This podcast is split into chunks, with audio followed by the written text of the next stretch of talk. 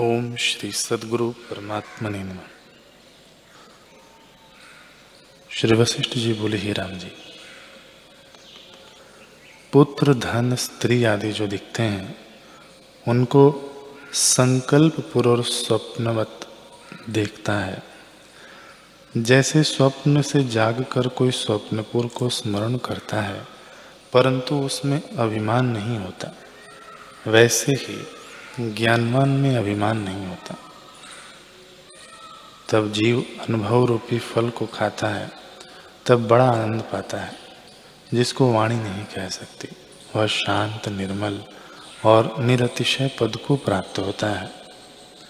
जो मन का विषय हो वह सातिशय पद है, और जो मन का विषय नहीं है वह निरतिशय पद है।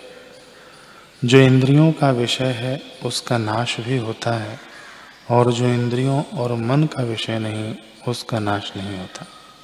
वह मनुष्य उसी अविनाशी पद को पाता है। जैसे किसी को बाण लगता है और उसकी विरोधी बूटी उसके सामने रखी तो निकल आता है, वैसे ही अनुभव रूपी बूटी को सामने रखने पर मोह बंधन रूपी शर खुल पड़ते हैं और वह परम पद पाता है।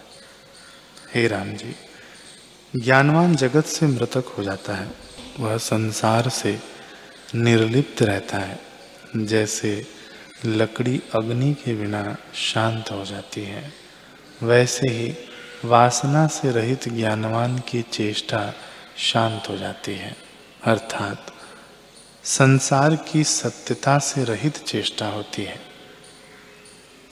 और फिर संसार रूपी अग्नि नहीं प्रज्वलित होती।